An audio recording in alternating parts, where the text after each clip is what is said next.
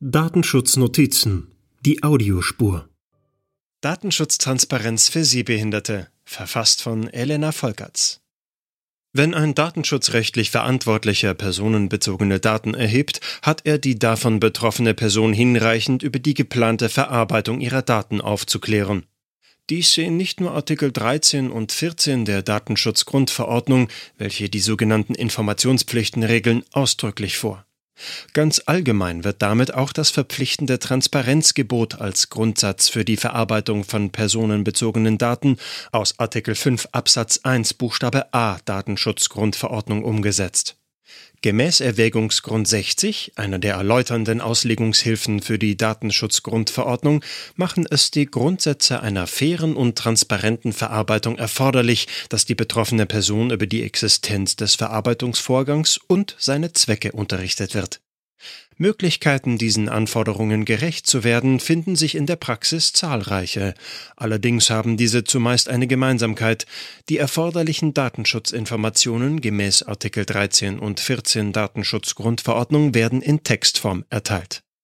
Nicht im Fokus der Betrachtung steht dabei oftmals, dass nicht jede betroffene Person diese Informationen wahrnehmen kann. Für Menschen mit einer Sehbehinderung, welche so weitreichend ist, dass keine Texte mehr verfasst werden können, ist eine hinreichende Informiertheit in Bezug auf die Verarbeitung ihrer personenbezogenen Daten auf diese Art und Weise nicht herzustellen.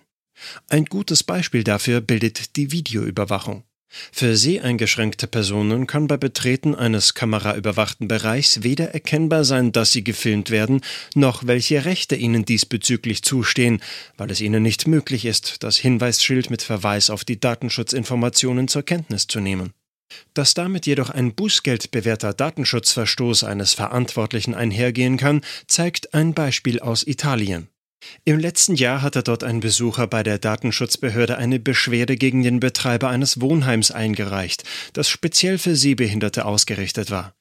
Der Betreiber hatte Kameras in den Korridoren angebracht und Aufnahmen angefertigt, welche nicht nur aufzeichneten, sondern live auf Monitoren seiner Beschäftigten angezeigt wurden, mit dem Risiko, dass auch Dritte wie Besucher des Wohnheims Einsicht darin nehmen konnten. Die Notwendigkeit der Videoüberwachung wurde mit dem Schutz vor Diebstahl und der Gesundheit durch Unterbringung des Zugangs Unbefugter während der Corona-Pandemie begründet. Die Datenschutzbehörde sah dies jedoch als Verletzung des Rechtmäßigkeits- und Transparenzgebots sowie des Prinzips der Datenminimierung, da zur allgemeinen Sicherheit aus ihrer Sicht weniger tief eingreifende Maßnahmen als die Videoaufnahmen möglich gewesen wären. Zudem stellten sie fest, dass der Wohnheimbetreiber seinen Informationspflichten nicht hinreichend nachgekommen war. So hatte er den sehbehinderten Bewohnern erst nach den Ermittlungen sowie über einen Aushang an einem schwarzen Brett über die Videokameras aufzuklären versucht, was aufgrund der Art der Einschränkung der Personen nicht als geeignete Methode bewertet wurde. Eine herkömmliche Information wie beispielsweise über Schilder genüge in diesem Falle nicht.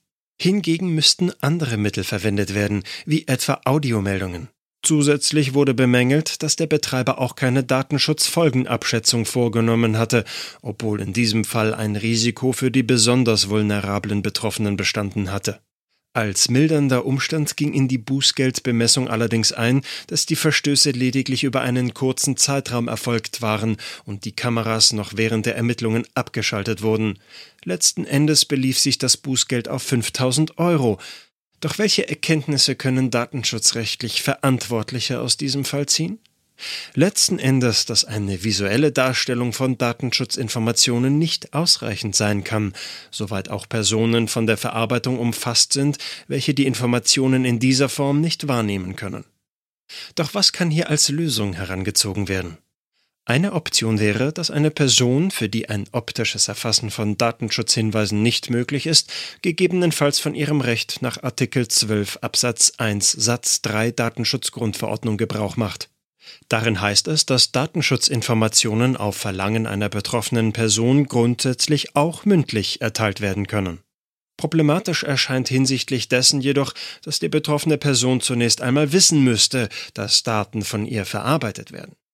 Darüber hinaus spiegelt ein aktives Verlangen letztlich nicht den Gedanken aus Artikel 13 und 14 Datenschutzgrundverordnung wider, wonach es die Aufgabe des Verantwortlichen ist, die notwendigen Informationen zu erteilen.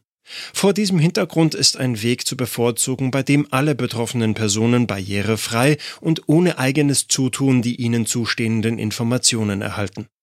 Ein solcher Weg kann, laut der italienischen Datenschutzbehörde, eine akustische Mitteilung sein. Die Behörde hatte diese im beschriebenen Fall zur Information der Sehbehinderten gefordert, welche bis dato keine Möglichkeit hatten, von der Verarbeitung ihrer personenbezogenen Daten durch die Videoüberwachung des Wohnheims zu erfahren.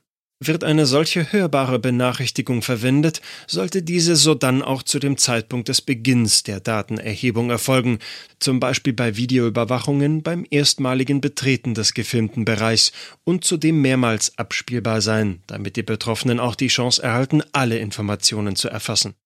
Fraglich und ungelöst scheint jedoch nach wie vor, wie eine praxistaugliche Umsetzung abseits von speziellen Wohnheimen im Alltag erfolgen kann. Hier könnten und sollten sich künftig technische Mittel erschließen lassen, zum Beispiel die Entwicklung einer bestimmten Software. Allerdings könnten diese Methoden dann wiederum mit anderen datenschutzrechtlichen Fragestellungen verbunden sein, die es zu beantworten gilt. Wie geht es weiter? Das Thema der hinreichenden Erfüllung datenschutzrechtlicher Verpflichtungen gegenüber seheingeschränkten Personen sollte stärker in den Mittelpunkt gerückt werden, wozu auch dieser Beitrag verfasst wurde. An Vorschlägen für eine einheitliche technische Lösung fehlt es momentan. Hier wäre ein stärkeres Engagement wünschenswert, um keine Personengruppe einem verringerten Datenschutz auszusetzen. Der Artikel wurde vorgelesen von Pascal Simon Grote, Vorleser bei Narando.